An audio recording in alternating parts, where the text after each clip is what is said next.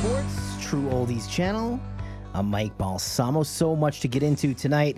NFL season seems to be winding down. Ira, you took in a game uh, last night. You're in studio with us. We're live. This is great. What'd you do uh, this week? Just Dolphins, uh, Packers yesterday at uh, Frigid. Can you imagine? It's freezing out. No, but how about this? That they showed a picture of Lambeau Field. It was 47, and at the Hard Rock Stadium it was also 47 degrees at the exact same time. Crazy. I mean, it, this is you had said, and you know, we'll talk more about the game, but there was more Packers fans than Dolphins fans because the Dolphins fans are too cold for this. I, I wouldn't have been outside. You're crazy. 67 was too cold. This was 47. So, but the Packer fans came out in force, and you got to love the Packer fans with the cheese heads on and the enthusiasm, and they're wearing shorts and t-shirts, so they think it's great. Uh, I'm sure you had a great time. Got great pictures as well. You can follow along with Ira anywhere uh, online at Ira on Sports packed show tonight, Ira. And we've done this the last couple of years as we get down to the um, college football playoff bring in someone from each school and talk about what it's going to take for their team to win. First up is going to be Drew Davidson. Drew Davidson from TCU. He's a longtime writer for the Dallas Fort Worth Star Telegram and writes for Frogs Today. So he's the foremost expert on TCU football. So we're going to find out about TCU, Max Duggan, everything with them. Yeah, and TCU is probably a school that most people don't know all that much about. So this should be really good. Bill Rabinowitz is going to join us after that. Yeah, he was uh, worked for the Columbus Dispatch, the top writer for Ohio State Buckeye football. So again, the other top expert from a school. And then uh, Patrick Garbin will join us after him. Garbin is different. He hasn't worked for a newspaper, but he has like the, the his site and his Twitter account is the most followed Georgia. He's wrote I think nine books on Georgia football. Crazy. Yeah, so. you're you're the authority once you've written three books on a program. I think nine uh, has it covered. Plenty to talk about tonight. So stick around here, Ira on Sports. You want to talk a little bit about uh, you know to start this off because the NBA kind of had Christmas Day locked up for my entire life, and that's not going to be the case anymore. No, I mean the NFL. This was awesome in terms of having the three games, and I think that again we're going to wait to see these ratings, but it just shows that the NBA who puts on. You know, we can't wait to start talking about the NBA once football season's over. We'll start getting into that. But uh, again, the NBA. We talked about this when this first was announced when Christmas was. We're like, I think you know the ratings are going to be like four or five times the football to the NBA ratings. And I'm sure it's going to be once the numbers come out. Speaking of numbers, World Cup did as good as it ever has done here in America, saying a lot considering a lot of the games were at weird times. Right, 16 million people, crazy. I mean, it was actually you know one of the highest numbers. It was almost like the NFL level. You wondered why you would think that they would try to capture and put some of the the Messi, Mbappe, Paris Saint Germain matches on because it, uh, again that was a 16 million in a, in a in a Sunday in an early Sunday morning match. It's pretty amazing. Yes, 7 a.m. for the West Coast. Right. Up watching football. Um, you guys lost a great one uh, over the weekend, Ira. Uh, Franco Harris has passed away, Steelers legend, Hall of Famer, and uh, you've actually met with him before, and you know you have a little bit of a rapport. Well, I'm telling you what, it was it was really they were going to make this whole presentation about the Immaculate Reception, the 50th anniversary of, of the Immaculate Reception. Franco Harris was not was a legend in football. He is someone who, once he retired, was still active in the community, met with people, involved in businesses. So I, you just walk around. As I said, I met him at Penn State football because he played at Penn State, was a star at Penn State with Lydell Mitchell. But he would come to the games and he liked one of my friend's tailgates. We used to park in a RV right next to the stadium. He'd stop by three, four times, whatever, and just eat, talk, tell stories. I have pictures of him throwing around footballs with one of my friend's kids and everything. Like a great guy. You see him at the Steeler game, he would sit and talk, stand and talk to people all the time. I went down to a luncheon he had in Boca for Penn State alumni. He it was like two hours. You talked about everything, talked about every play. Um, remember, he was a 12 t- seasons with Steelers, one with Seattle. I was tortured when I saw him in a Seattle uniform. Like they cannot, like they, they have to remove all pictures of him ever in a Seattle uniform. Four Super Bowl wins, Super Bowl nine MVP, nine Pro Bowls, 12,000 rushing yards. He was third all time when he retired, and uh, he was the first African American MVP in the Super Bowl and also Italian American MVP in the Super Bowl. And his statues are everywhere. One at the History Museum, one when you go to the airport of Pittsburgh. It's the first one next to George Washington that you see, and there's one right out where the Immaculate Reception is outside in the parking lot where Old Three Rivers was. Um, but he was just, you know, when I remember the one thing that he told about the Immaculate Reception, when he said when he came to Paterno, the first practice, he was sort of like the ball was on the ground and he didn't run for it. He said, that's ah, whatever. And Paterno says, run to the ball, run to the ball, run to the ball. And he said, oh, for the first year he was there, he's screaming, run to the ball. So during the Immaculate Reception, when the ball was hit off Frenchie Fuqua and the ball was in the air, he just kept hearing Paterno say, run to the ball, run to the ball. And that's why he, he got the ball. And, uh, you know, that was the whole thing about the whole ceremony at the Immaculate Reception. The Steelers in 72 had lost for 50 years, never won a playoff game. They had drafted Franco, uh, and this was a rookie, and he turned every, and then they're playing the Raiders in the game. It looked like all was lost. Uh, but Bradshaw throws the ball, fourth down, the ball bounce, bounces off Fuqua, and out of nowhere, Franco picks the ball in the middle of the air, runs it in for a touchdown. And, you know, people call it like it was like, and that, the thing to ski about, the next week, they lost to the Dolphins, the 72 Dolphins that were honoring for being undefeated. They lost, but that's what set the Steeler dynasty in motion. Then they win four titles in six years, and that's why there's Steeler fans everywhere you go and all this other stuff. So Franco, that catch, that play, that's why it was called the greatest play in the history of the NFL. Yeah, uh, Pittsburgh sports have a lot of monster personalities, a lot of legends, and Franco Harris is surely on the Mount Rushmore of those Pittsburgh athletes. Um, we do have Drew Davison on the line. If you'd like to hop to him, we'll go back to uh, N- uh, NFL uh, in just a minute. But Drew, thank you so much for joining us here on uh, Ira Sports. Yeah, thanks for having me on. Drew, uh, this is Ira. I really appreciate you coming on. You must be, I mean, it must be so pumped out in Fort Worth, you know, with TCU in the college football playoff. And uh, I know you just had an article out on your Twitter account about Max Duggan, the quarterback, and about the struggles, the hearts problems that he had to overcome to get to this moment.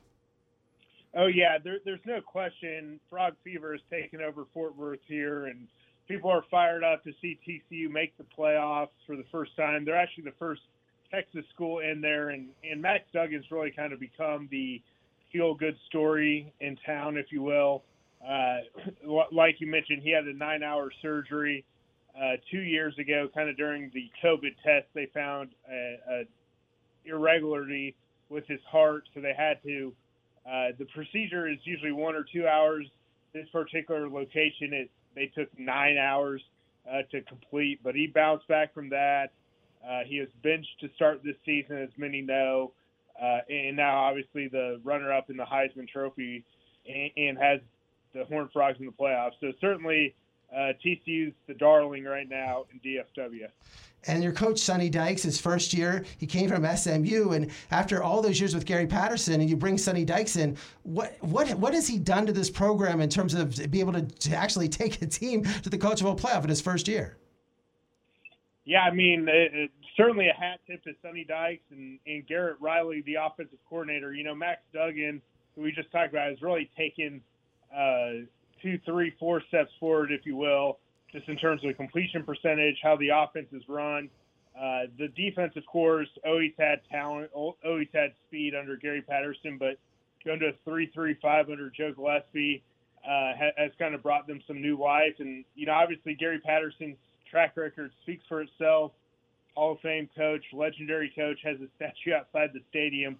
Uh, but at some point, you know, sometimes a change of voice is necessary, and Sonny Dykes has kind of just brought that. And, and he was, and as a credit to him, he was really able to keep a lot of the roster intact. Where uh, you, you would think a lot of people may hit the transfer portal, uh, and, and TCU did lose, you know, some high caliber players to the portal last offseason. But for the most part, they were able to keep a lot of the roster intact, and, and they have a lot of experience, a lot of veterans on this team. Some teams get criticized because they play such close games. You are being celebrated. I have never seen a team that's been down by so many points on, like, I guess, four or five times this year. You thought that the season was over and you won on last plays. You, it's not just you won on last plays, you've been down two touchdowns in games and come back. What is this resiliency with the, the Horned Frogs? Yeah, no, it, I mean it's really you know kind of a couple years ago this team was I want to say one in six, one in seven, and one score games. Uh, so they they uh, were always competitive, even if their record uh, wasn't too pretty at the end of the year. And now they've just kind of found a way to win these games. And I think it goes back to that experience. A guy like Max Duggan being in his fourth season, he kind of knows how to get it done. Um, you know, on the defensive side, they've got you know Trey Tomlinson, for instance, who, who won the Thorpe Award at cornerback, LT's nephew. Uh, kind of, so they, they've got some good experience, and they kind of learned how to win, and and, uh, and they've caught you know their fair share of breaks just in terms of you know the the ball bouncing their way on on a turnover or whatnot. So um, so they've they've certainly had a magical kind of ride. Uh, and they hope to keep it going. And you have a running back who had seven 100 yard games and a star wide receiver. Talk a little about the other offensive weapons that TCU has. Oh, yeah. I mean, Kendre Miller, the running back, got over 1,300 yards. He's, you know, kind of their, uh, I know in the segment before talking about Franco Harris, but, you know, just another workhorse, kind of a throwback uh, running back, if you will, just a guy who can carry it 20, 25 times a game and he's going to get positive yards and, and more times than not, and if not, a, a pretty nice gain. Uh, you know, I think he's averaging over six, seven yards a carry. So uh, he, he's a versatile back. And Quentin Johnston, I don't, you know, he, he's right up there at the top of this wide receiver class. Uh, some people think he could be a top 10 pick, but, you know, he's a guy that Max Duggan can throw the ball up to, throw a jump ball. Uh, most people would say it's a 50 50 ball. TCU thinks uh, that, that their advantage is even greater than that on some of those jump balls with a guy like Quentin Johnston. The other thing Quentin Johnston does is uh, yards after catch. I mean, this is a physical guy. Um, he's he's not easy to bring down. He's kind of you know made his mark, you know, gaining that those yards after contact. So if TCU, if we wake up on uh, New Year's Day and TCU has beat Michigan, what would happen in the game? How do you see TCU pulling this big upset off uh, over over Michigan? Yeah, I, I I think two things. First, if it turns into a shootout, I think that plays into TCU's hand because that means they're having success on the offensive side of the ball and, and really able to score and the offensive click. You know, that some of those cl- close one score games that they've had to rally to win – they've gotten off to slow starts. So if the offense can kind of get going right out of the gates, um, I, I think that bodes well for TCU. And the other thing, you know, if TCU is going to win, I, I think their team speed, their overall team speed. I don't know if Michigan has seen a team uh, with, with this many weapons, with this fast on both sides of the ball. Um, you know, I know Ohio State will, you know, line up four or five receivers. Um, you, you saw that a little bit with Purdue, but for the most part, TCU, you know, kind of brings a different kind of look than Michigan's seen. I think Michigan has the edge in the trenches, which is a good edge to have, but I think the overall speed uh, could be, you know, kind of the, the key if TCU is going to pull off an upset. Drew, thanks a lot for coming on Ira on Sports. If people want to follow you and follow the Horned Frogs, what's the best way on your social media? Yeah, uh, at Drew Davison. No second D in Davison. Uh, unfortunately, I'm not the heir to the motorcycle company at, at, at, Drew Davison. And uh, I, my work right now is at frogstoday.com. Thanks a lot, Drew, for coming on. Really appreciate it. Drew Davison right. here on Ira on Sports. As he said, follow him on Twitter at Drew Davison, no second D in Davison. Ira, great stuff there. Quentin Johnston, going to be a stud in the NFL. Can't wait to see what happens uh, with him going forward. But let's catch up with some of our other affiliates. Let's bring in uh, Bill Rabinowitz here on Ira on Sports. We're pleased to have Bill Rabinowitz of uh, the Columbus Dispatch, the expert on Ohio State Buckeyes football. Uh, Bill has been covering the Buckeyes since 2011, has wrote two books on it. Bill, thanks a lot for coming on Ira on Sports and giving some college football playoff preview. Happy to do it. How, how are you, Ira? I'm great. I'm great. I'm great. I'm great. So this this year for Ohio State, uh, they start the year out 21-10 uh, over Notre Dame. Next six games, won by 28 points, and then I was at that Penn State game where they finally got that. That it was a, that was a tough game for them. Yeah, it's been such a routine season. Uh, yeah, Penn State. Well, Notre Dame was a test, obviously. And then Penn State, they were actually they trailed in the fourth quarter. Then they just went off, 28 points in about it seemed like about five minutes. Uh, JT Tuimoloau had a monster game. Uh, and, and Ohio State kind of kind of proved their mettle in that game, and then they, they coasted again. Well, they, they struggled with Maryland, uh, and then obviously the disaster against Michigan. I know. I mean, I was at that Michigan game also, and it seemed like that first drive, the first couple drives, at the end of the first quarter, it should have been like 21 3. Ohio State was dominating on the offensive defensive lines. Michigan couldn't get anything done. And it just seemed like it was like it was inevitable that Ohio State was going to run away with this game. It, it, did feel that way. In fact, I do a DVR review, and as I was watching the replay, when obviously I knew the result, I kept thinking, "Oh, Ohio State's going to win this game," because even when you knew I mean, that, even when you knew the result, yeah, even when I knew the outcome. and you know, there were two plays, two long touchdowns that kept Michigan in at, at halftime. They were, they were down three, And then Ohio State just kind of cracked in the second half, especially late. I mean, it was, you know, people forget, people think oh, it was 45 23. It was a blowout. It wasn't. It was an eight point game with about seven minutes to go. And then, then uh, Michigan scored two late touchdown, two long touchdown runs. And it made the score a little misleading. But, you know, again, you know, those long plays count. You can't just say, well, five big plays, five big plays count. Right. I mean, it was the 75 yard run, the eight run. I think that was what was shocking is that people were like, you know, especially after what happened last year, losing to Michigan, and then now to again in Columbus. I think it, it hurt. It hurt a lot more this this year than last year. No question. And I and this is my theory is that I think maybe they they cared about the game too much. They put too much on it because when it when it started to go south on them, they kind of panicked. I mean, not outwardly panicked, but I think in their minds they're thinking, "Oh my God, I can't believe this is happening again. I can't believe this is happening again," and it, and it just kind of overwhelmed them. And you know, when you spend an entire year building up for one thing and it starts to go the other way against you, it, you know, it's an unsettling feeling. So.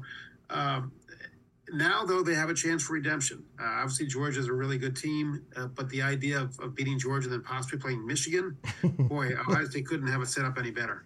That's right. That's right. And the quarterback, C.J. Stroud, I mean, he looked like eh, before the Michigan game, cruising to the to the Heisman Trophy winner, to be a Heisman Trophy winner, and then struggled in that game. Talk a little about C.J. and what he's done the last couple years.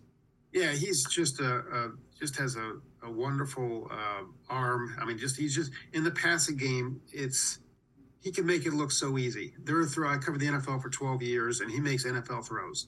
These sideline throws, you think, oh, I don't know about that, and he just puts it right on the money.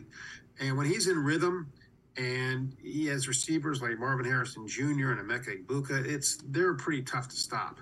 Uh, the question for him is going to be, you know, is he willing to use his legs at all? Now, nobody expects him to be Justin Fields or Braxton Miller, but there are times when he's very reluctant to scramble for a first down, let's say, and and I think in a game against Georgia, that's going to be important. Is he willing to, you know, take a hit and and to make a play? And, I, and I'm not questioning his toughness at all. He's, he's made a lot of tough throws under pressure and is willing to take the hit. But sometimes I think he would make a statement if you were like trying to plow somebody just once, you know, just just kind of say, I can do this. Um, but you know, as a as a quarterback, I mean, his teammates love him. He's a good leader. He throws a beautiful ball.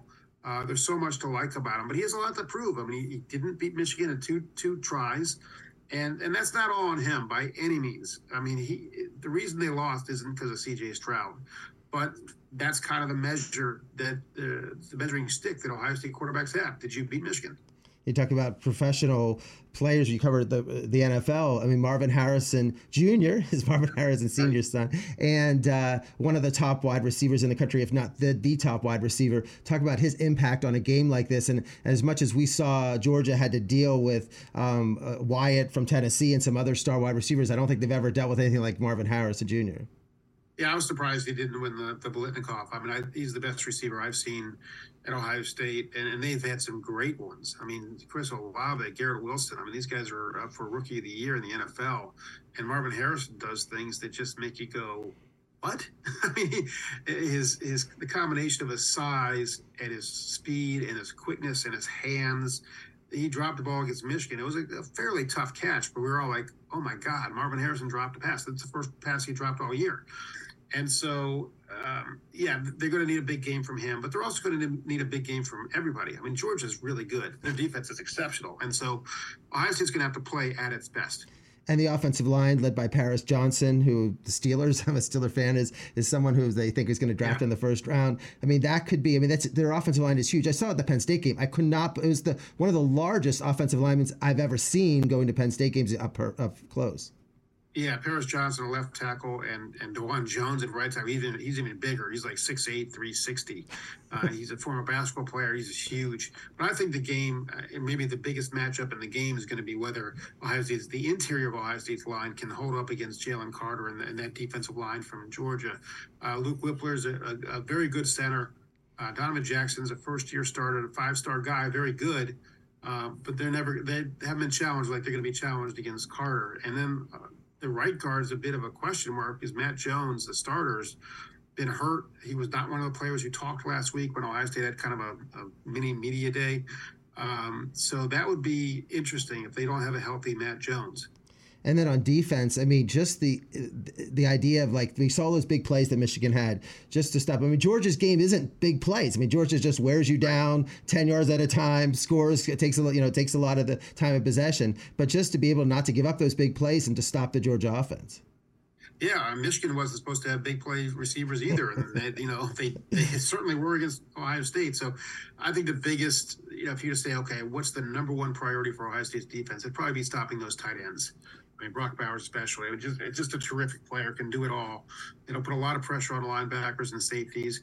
Um, but Ohio State's defense has has played pretty well this year. I mean, the Michigan game again with those big plays kind of skewed things, but for the most part, Ohio State's defense played well against Michigan. Played a play, they played well. Michigan, as you said, did nothing in the first half on the ground. And so, you know, it's this is a game about Ohio State's toughness. I mean, physical, physical and mental toughness. Can they match the physicality of Georgia? Because I think in terms of the skill position players, Ohio State probably has the advantage. But it's it's a matter of can they can they just you know kind of keep Alabama from grinding them. Has there been any discussion about the crowd noise and the fact that you're playing down in Georgia uh, in a, a, place? I was just at the SEC championship game, so it's literally a home field advantage for the the Bulldogs there. Yeah, they know that, but you know what? It was obviously different players, but it was eight years ago when Ohio State played Alabama at the Sugar Bowl and that didn't seem to bother Ohio State at all. And and I think there's something about this that might actually, in a way, play into Ohio State's hands because it's the underdog factor, the, the, the us against the world. Um, and there still will be a lot of Ohio State fans there. The the Peach Bowl representative president thinks that it's going to be like a 60-40 split, oh, which I I think it's probably going to be worse than that. But you know, even if it's 70-30, that 30 can make a lot of noise you know, in a game like this, it's probably, you know, like go down to the field goal at the end of the game, and Noah Ruggles has been a great kicker for the last two years for the Buckeyes. Yeah, I mean, special teams have been very good for Ohio State this year. Um, you know, the one exception is they had a, they had a punt, uh, a fake punt called against Michigan, and they botched it. I, I think the the uh, snapper forgot. I don't know what happened. We haven't talked to him, but you know that that was botched. Um, but no, the, the uh, Noah Ruggles has been a very reliable place kicker and uh, Jesse Mirco has been a very good punter. Uh, they haven't done a whole lot in, in, the punt return game, which is a little surprising. Um, but yeah, that's that's been a pretty much a strength for Ohio State this year. And so, what's your overall prediction? How do you feel? What's your feel coming to this game in a few days away? Well, look, I think that you have to pick Georgia. If you have to pick a winner, you know, logically, you, you have to make sure they're the defending national champions. They're undefeated. They they've really not been challenged too much this year. I mean, they, you know, there've been a few games where I mean, Kentucky 16-6. I mean, you know, it's not like they've just blown everybody out. And I kind of think like two years ago, Ohio State played Alabama in the championship game, and first of all, Ohio State was decimated by injuries and COVID. But I don't know that Ohio State at full strength could have beaten that Alabama right. team. That was just a, an amazing Alabama team. This Georgia team especially on offense, is nothing like that Alabama team. Now, defensively, they're they're exceptional, but I don't think they're quite as good as they were defensively last year because they lost all those guys. So, I mean, I think you have to, you know, if you're looking at it objectively, think that Georgia's legitimately the favored favorite team. But, you know, I don't think that Georgia, if you were to give them truth serum, would have said, yes, give me Ohio State the semifinal as opposed to Michigan or TCU. Um, Ohio State certainly has the offensive ability and and honestly on defense too. That when they play their best, I mean, I think Ohio State is the only team in the country, other than Alabama, that can match up with with Georgia toe to toe, and and give them a game. Now, is that going to be enough? We'll, we'll find out. But I do think that Ohio State has plenty of motivation. The the thirst for redemption is quite strong. It's been kind of a rough rough month for Ohio State. You know, the signing day didn't go quite as well as they wanted. And so there's a chip on their shoulder, and, and we'll see. I think it's a fascinating matchup. So, Bill, thanks a lot for coming on uh, Ira on Sports and talking about the game. Uh, what's the best way to follow you on your social media? Yeah, my Twitter handle is BR Dispatch. It's my initials, BR Dispatch. Um, that's really about it. I'm not really, I'm on Instagram, but not really. So, yeah, the Twitter is the best way. Great. Well, and, and our website is dispatch.com. Great. So anything follow Bill for anything about the Ohio State Buckeyes. So thanks a lot for coming on and talking about the game. I'm excited this weekend. It's going to be great for the both both playoff games. Well, thanks for having me on, Ira.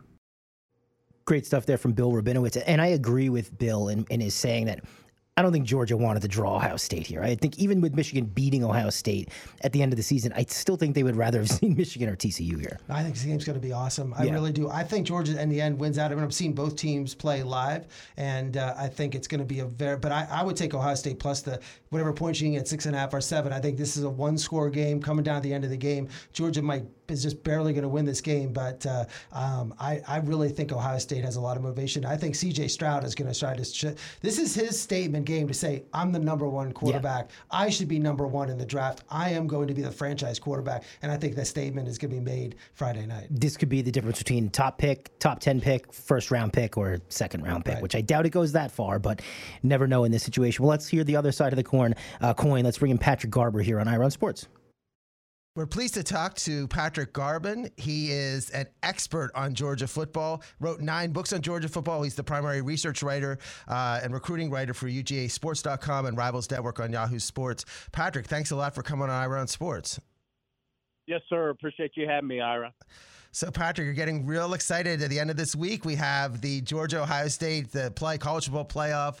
What, in terms of what has Kirby Smart, the coach of Georgia, how has he taken Georgia from the level of like a really good team every year to now this elite every year they're competing for a national championship? I, I I go back to it. It may have been his first press conference in 2016. it was one. It was one of the first when he said, "quote There will be no comfortable," and all of a sudden, uh, I saw a program just having you know being on the beat that that in all honesty may have become a little complacent.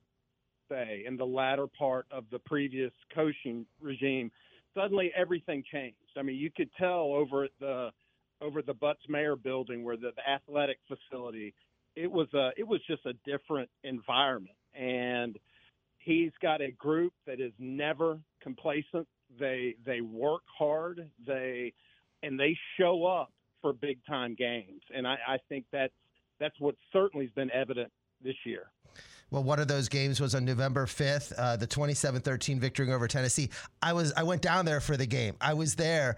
Oh, yeah? um, I could not believe. I mean, one of my comments, one of those people asked me questions about the game. I said, I don't think I've ever seen a team hit as hard as Georgia did on defense. They're like, what do you mean? I go, just they were just hitting so hard, and I was so impressed with their performance that day.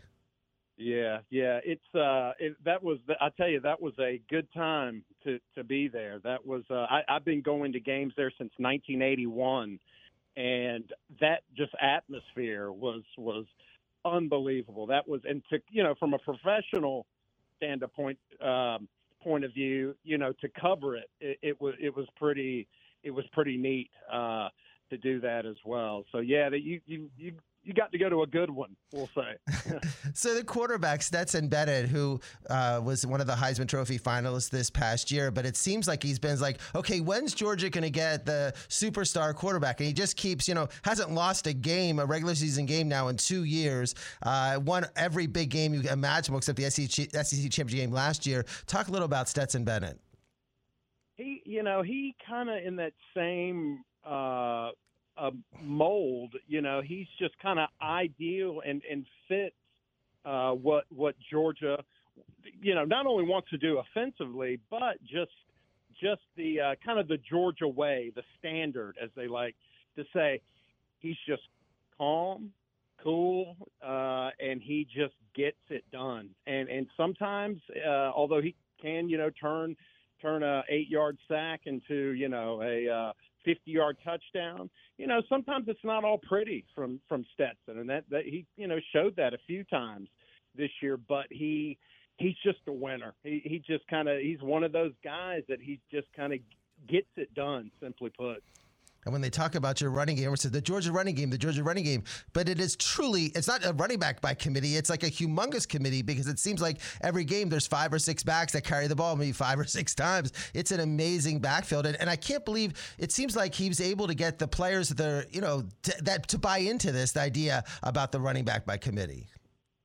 Yeah, and you know, even the other day, I mean, Georgia landed a, um, you know, one of their, uh, I guess it's now 27 uh, new signees. I mean, one of them's a heralded running back. You know, um, so yeah, he, I, I think, as you know, kids nowadays they're all they're thinking next level, and can this program and this coach Kirby Smart get me to the NFL? And I think that knowing, being confident in that, I think that trumps whether they get 10 carries or 30 carries a game. I really do. Um, as long as they're winning and and um, these these backs are um, you know excelling, then I, I don't think these guys really care uh, how many carries they're getting. Wow, that's amazing. And then turning onto the defensive side, uh, we, anyone who watched the NFL draft last year, it seemed like the entire Georgia team on defense was drafted in the first or second round of the NFL draft. They come back this year, and their defense is maybe not as good as last year, but still great, led by Jalen Carter. So, talk a little about their defense. Yeah, well, the the defense, it's it's, and I've seen a lot of uh, Georgia defenses over the years, but I, I, this one might be the epitome of the old like bend but don't break standard. I mean, they they allow guys to you know uh, sometimes march up and down between the twenties. But I mean, look at LSU in the SEC title game. Although they did score 30 points, uh, I mean they threw for over 500 yards. You know, Georgia. Uh, they've now allowed four straight opponents to pass for over 200 yards. That hasn't happened in, in years, like since uh, 2016, Kirby Smart's first season when Georgia went in eight and five but teams have a hard time scoring against Georgia. I mean, they they uh, w- when teams get down to that twenty. In fact, Georgia they're they're number one in the country in in fewest touchdown percentage in the red zone, and uh, um, yeah, they just buckle down once those once those teams start threatening. Well, their opponent in the college football playoffs in the Peach Bowl uh, in the, is Ohio State. Certainly a team with explosive offenses led by the quarterback C.J. Stroud. How do you see Georgia faring against Ohio State in terms of stopping the the offense they had? You know, it seemed like besides that Michigan game, Ohio State was just rolling over everybody.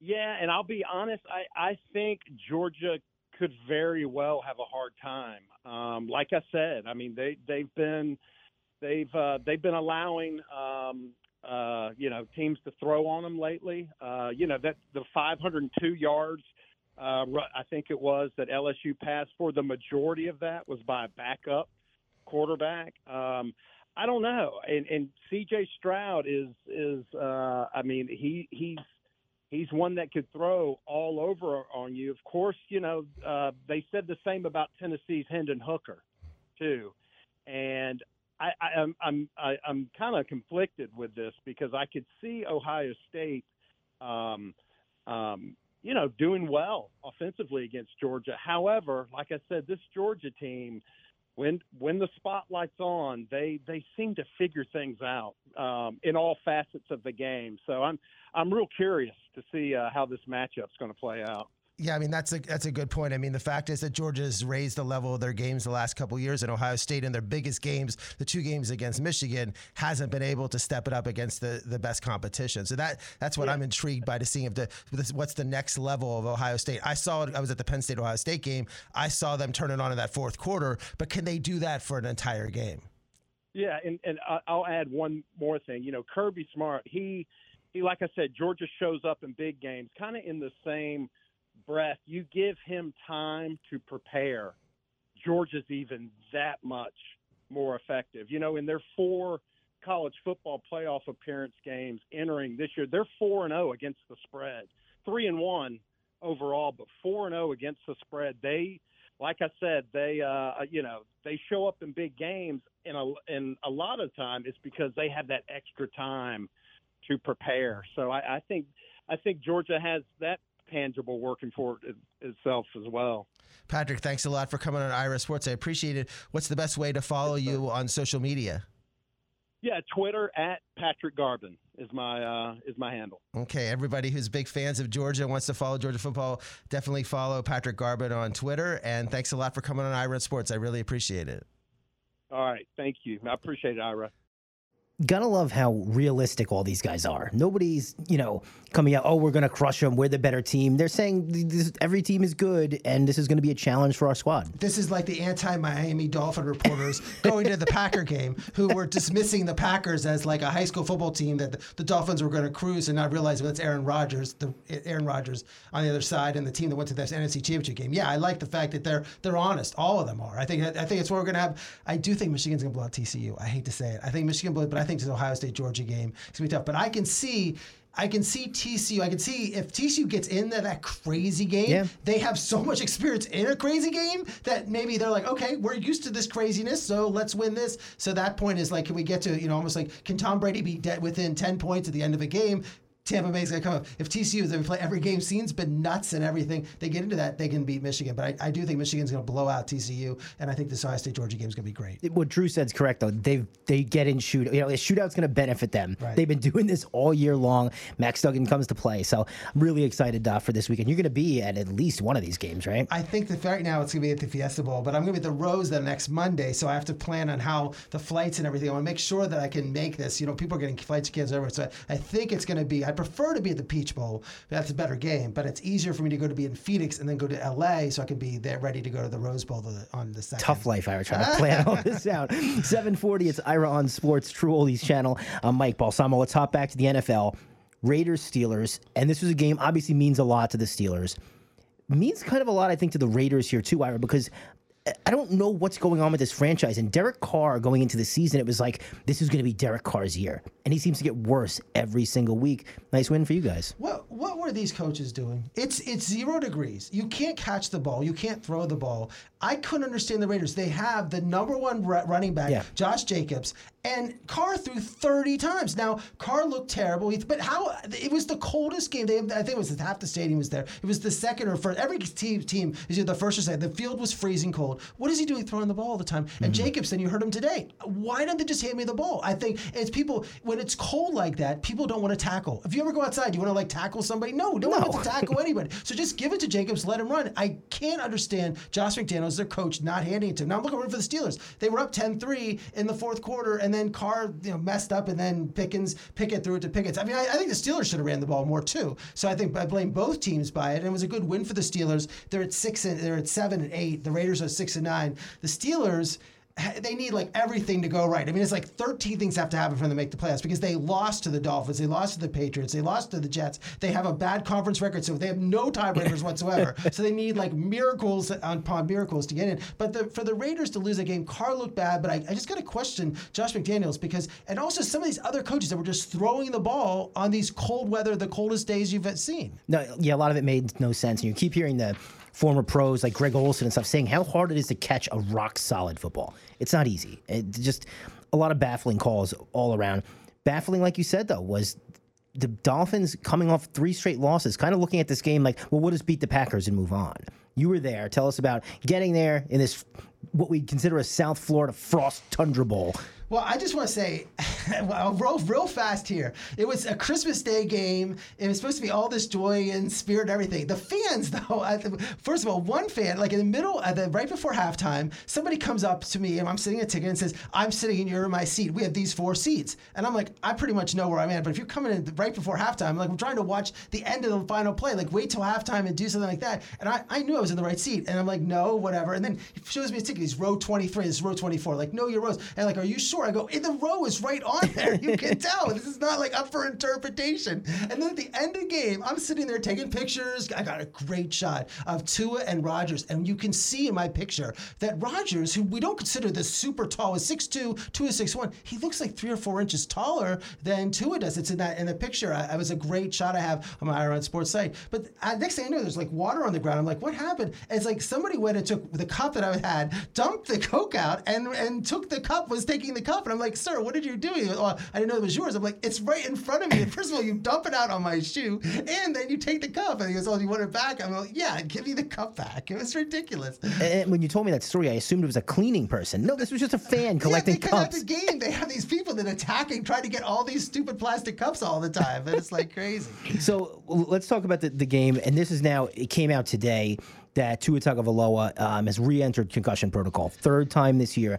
Not good for his season in general. You know, I, I they haven't ruled him out for this week. I can't imagine he plays this week, but this is not looking good, and his second half numbers reflected that. No, this game was crazy, and I, but I really like the Packers. I'm telling you, I mean.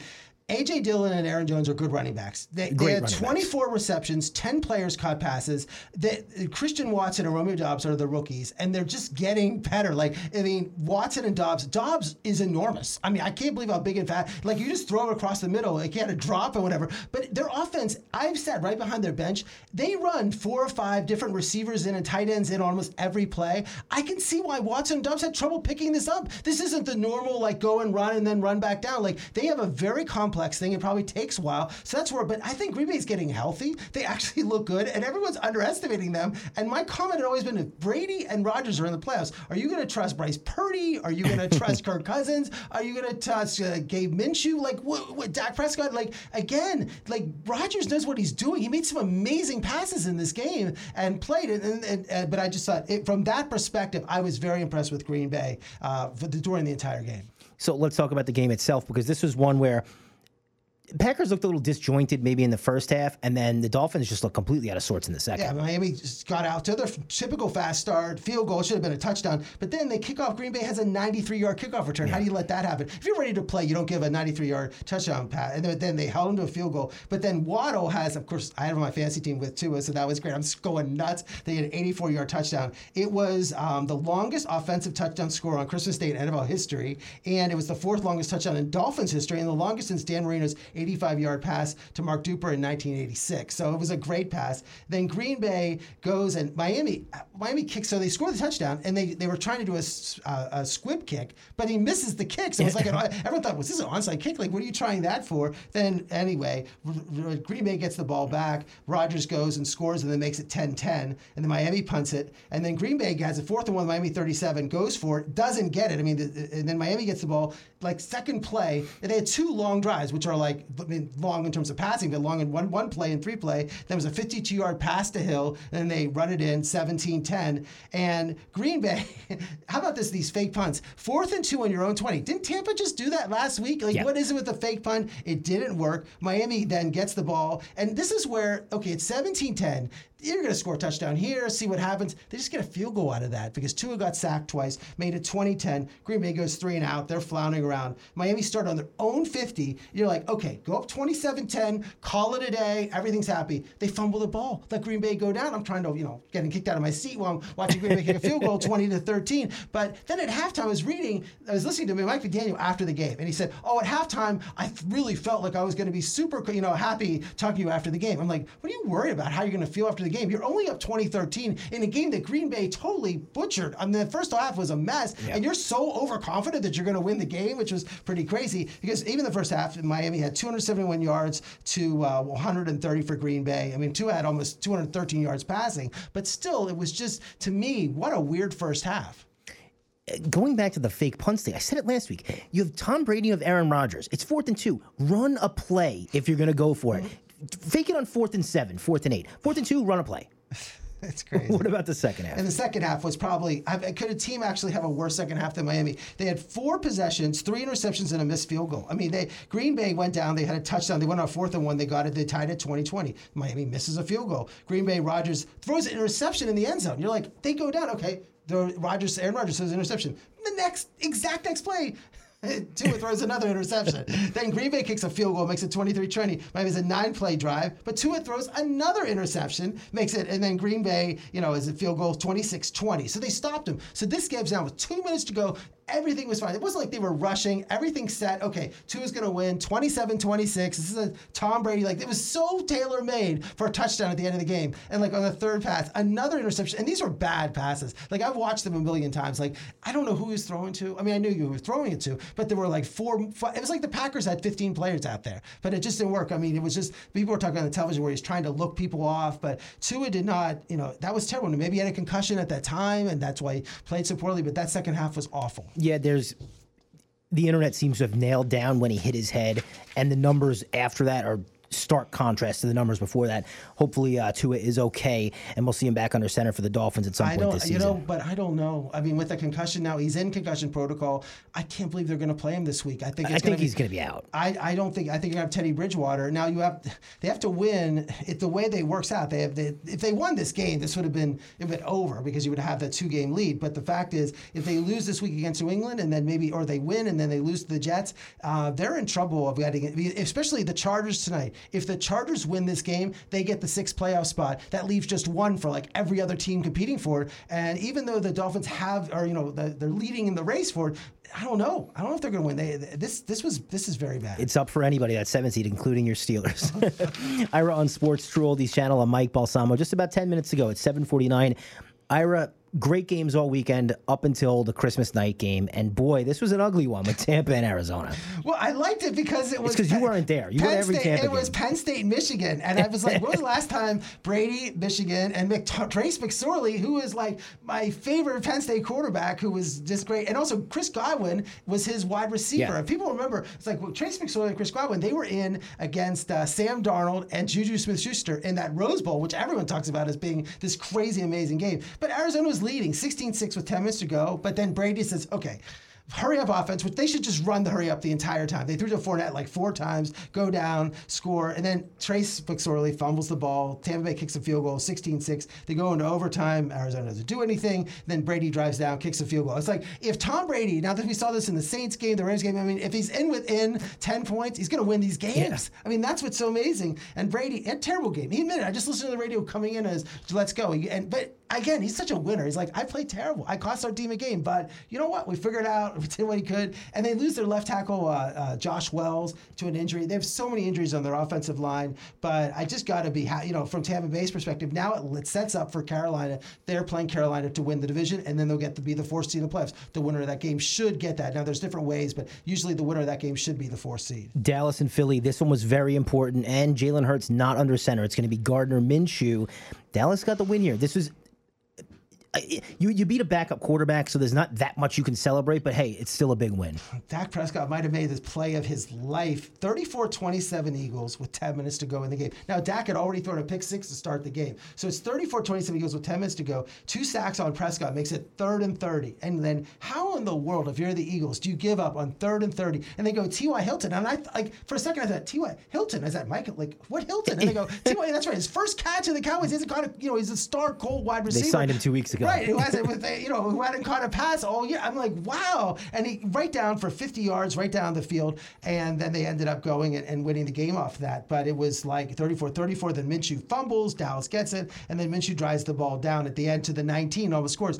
My takeaways from the game is what happens to their defenses, both of these teams. Like, these are two teams that say, we're elite, we're this and this. Their defenses look terrible, awful. I mean, both of them. I just thought, again, I don't know, in my personal opinion, I don't think that Philadelphia and Dallas are are better. That's what I like about San Francisco. I just don't think Philadelphia and Dallas are as good as they think they are, and everyone else thinks they are. And I don't think they're the gap, whatever. But they, I thought their defenses were Without Jalen Hurts, though, they, they can't control the clock. You know, usually they're running the ball the entire game. This wasn't the case here. And people forget, eh, like you said, this game started off. Philly could have had a touchdown, only settled for a field goal. Next play, they got a pick six. So they got spotted 10 points. Should have been 14. But they I lost the game. Dallas's defense to giving up 34 points. Like, what happened to their defense? They had a bad week against Jacksonville. Now you do this again. I mean, where is the Dallas defense? I mean, it's great that Micah Parsons gets sacks here and there, but if they're going to go to the Super Bowl, win the Super Bowl, their defense has got to put up. They have to do something. You won't beat the 49ers playing like this. No, no. So I don't know if you saw this, but when Buffalo landed um, home after the win over Chicago, the team had to shovel their own cars out. There's no parking garage or, or underground parking. They had to shovel their cars out out of like three feet of snow. Well, I mean, this is we've talked about. There's not no one who's on this point more than any person. I, with all these teams that are investing so much in quarterbacks and how the NFL wants it, why these teams all don't have domes, I don't understand. And the fact that Buffalo is building a stadium without a dome, when you have an offense that is built for for high-powered offense, I have no idea why they're not building a dome. I know Chicago is building a dome, but you see what happens. That the NFL fans didn't show up for these games; they were the quarter filled. Tennessee had like 10% of of their fans in the game. They, I don't know why these teams don't build domes, but look, they beat the Bears 35-13. Um, they got the running game going, which I guess it took this to start running the ball because you couldn't even throw the ball at all, and they were actually smart. Singletary had 12 carries, 106 yards, and James Cook's 11 for 99. Everybody hates Josh Allen. I mean, he's just the quarterback of the best team, you know, in the AFC, but you know he's terrible, this and that. But uh, the Bills, it's third straight uh, title. They've had uh, six now, won six games in a row. Sets up for their big game next week at Cincinnati. They win that game, they'll be the number one seed.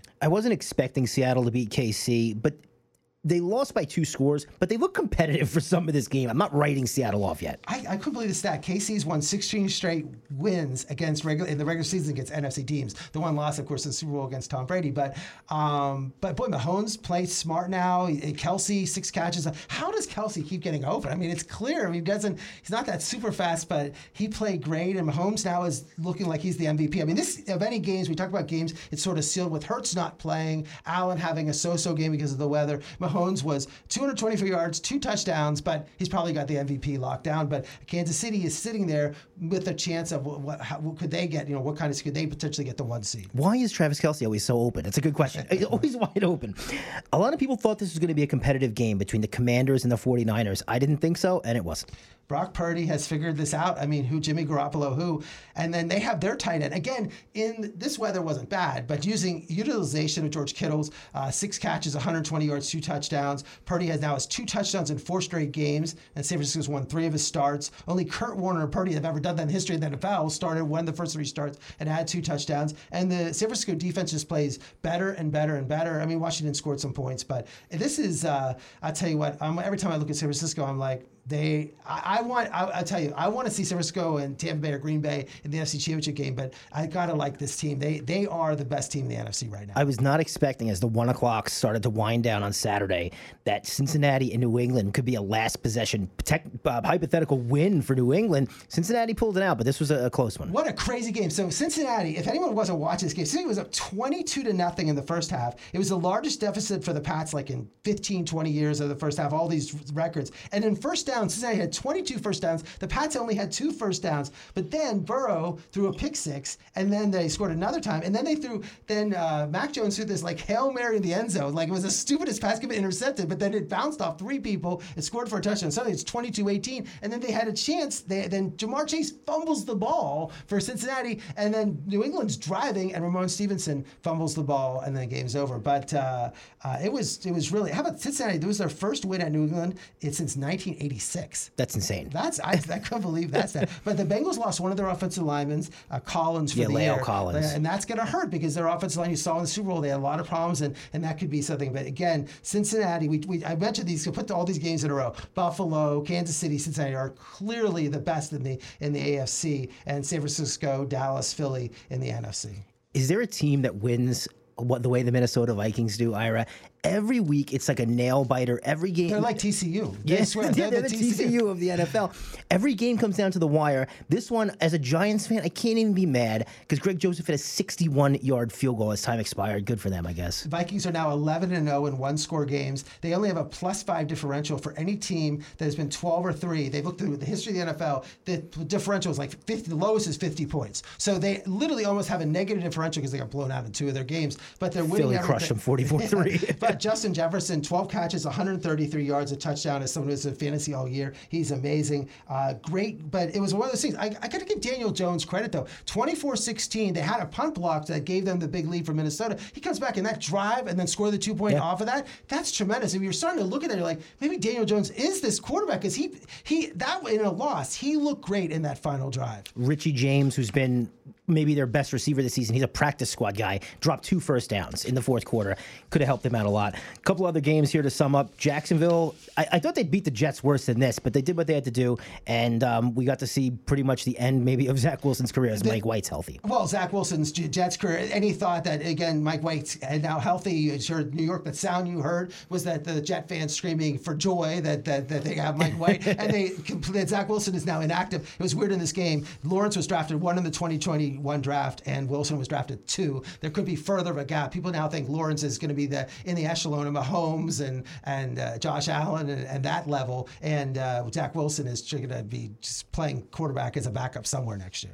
Um, Houston and Tennessee. Houston, got to give them credit. These these guys play hard every week, and they and they got to win over a pretty bad Tennessee team. Tennessee is remember they they've now lost five in a row, but they had the uh, the division, the Central's all it was it was theirs, and yeah. they've now given it to Jacksonville. Jacksonville's like, thank you very much. Jacksonville had their run. Tennessee now is seven and eight, but it looks like with Malik without Ryan Tannehill, he's been out. Malik Willis does not look like he's ready to be an NFL quarterback, but a really bad loss for Tennessee. Who knew what it was going to take to get Nathaniel Hackett fired? Was getting absolutely crushed by Baker Mayfield and the Rams, but that did the trick. Baker Mayfield had 24-28, 230 yards, two touchdowns. Russell Wilson was absolutely horrendous. Um, they fire Nathaniel Hackett. The, the, one thing people have to understand, I want to, we'll talk about this more next week, but the Broncos were just sold for almost $5 billion by the uh, heirs of the Walmart family. They, they are going to make major changes to this team. This was done when the year started. They had no control. So I think they were just sort of getting their feet wet and running this and setting everything out. You're going to see super changes in terms of what this,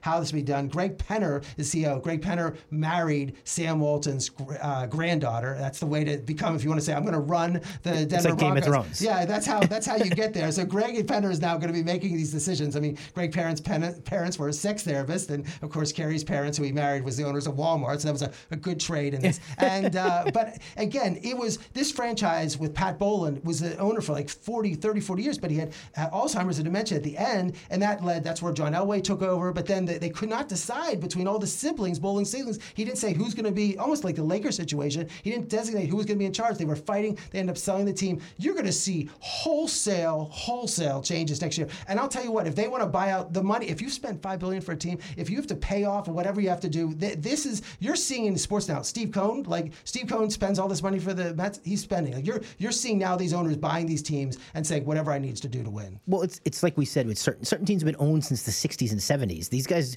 they're here to make money. This is why they bought the team. It's not passionate people that are, like like they are buying it now. Detroit Lions disappointing here. I mean, this was a team on the upward trajectory loses to a lowly Panthers team. But this was big for the Panthers because now it gets set up the Panthers who had two running backs, Hubbard and Foreman, that ran well. I mean, I'm excited for the Panthers and against Bucks next weekend. That's going to be deciding again. I said the, the central for the NFC tonight. Chargers versus the Colts. The line's three and a half. South, I mean, sorry. Char- the Lions three and a half. I feel like this line should be like a touchdown. The, the Chargers should crush the Colts tonight. I can't understand it. This is unbelievable. Like if Justin Herbert is as good as everyone says he is, and the team's healthy now. The Colts, Derwin James is back. Derwin James, Mike Williams, Keenan Allen, Austin Ekeler, and if the line is four for a team, the, the Colts don't care. I mean, they, they are if they show up, if they bring out and their team is there with Jeff Saturday, nobody nobody's getting along. How in the world is this line for? Like that's what I don't understand about this line. Like this is should be a blow. By halftime, this should be it's like game should be over. We've got less than a minute. What's the playoff picture here look like? Um, I really what it comes down to right now is that again the Miami at, at eight and seven, Pats are seven and eight, Jets are seven and eight. Um, those teams and the Steelers seven and eight. But really, it's going to come down between the Pats. If the Pats play, Miami's at the Pats next week. If Pats win this game, I think the Pats are going to get the. They were going. They're going to be the seventh team because if the Chargers win tonight, that's what's going to make that difference. And then the NFC, the Giants are eight six and one. They play the Colts next week. They're lucky, so maybe they could. Giants get in and get the sixth seed. Remember, there's three, four teams that win division, three wild cards, so they could get the sixth, and the seventh is Washington, Detroit, Green Bay. Anybody could also get that, and I, maybe Green Bay could sneak in and get that seventh one. But that's really what you know. We'll see after next week. That's going to be when everything shakes out, and the Dolphins who are trying. You know, just a few weeks ago, it seemed like they were looking for the number one seed. They're just they're hoping to get the playoffs right now. Uh, before we wrap it up, what are we watching this week in college? Well, definitely, we got the uh, Michigan uh, uh TCU game. Michigan's favored by seven half over TCU. That's on uh, Saturday night, New Year's Eve. I know it's so weird to have these games on, on New Year's Eve. It's the craziest idea in Georgia. I like Michigan, of course, over TCU, and I like the Georgia U, US, uh, US Ohio State game to be tight. Some other games. Uh, Thursday, Florida State is plays Oklahoma in the Cheez It Bowl in Orlando. So, so South Florida fans would like that. And I'll tell you what, if someone's betting Notre Dame minus two over South Carolina Gator Bowl, I love South Carolina in this game. I think South Carolina is everyone. Love Spencer Rattler. Clemson minus four and a half over Temple over Orange Bowl. I think Clemson is coming in fire in that game. I like Clemson minus four and a five. And Bama minus six and a half. Kansas State or Sugar Bowl. Alabama plays these games. People think, oh my gosh, Bama doesn't care. That's why that line is where it is. They're going to blow out Kansas State. I saw Bama play Michigan in the uh, Citrus Bowl right before when they didn't last time they make the playoffs, and they won that easily. I think they win this one too. We are out of time. Thanks so much to Drew Davison, Bill Rabinowitz, and Pat. Patrick Garbin. But on behalf of Ira, I'm Mike. Let's talk next Monday night. Ira on Sports.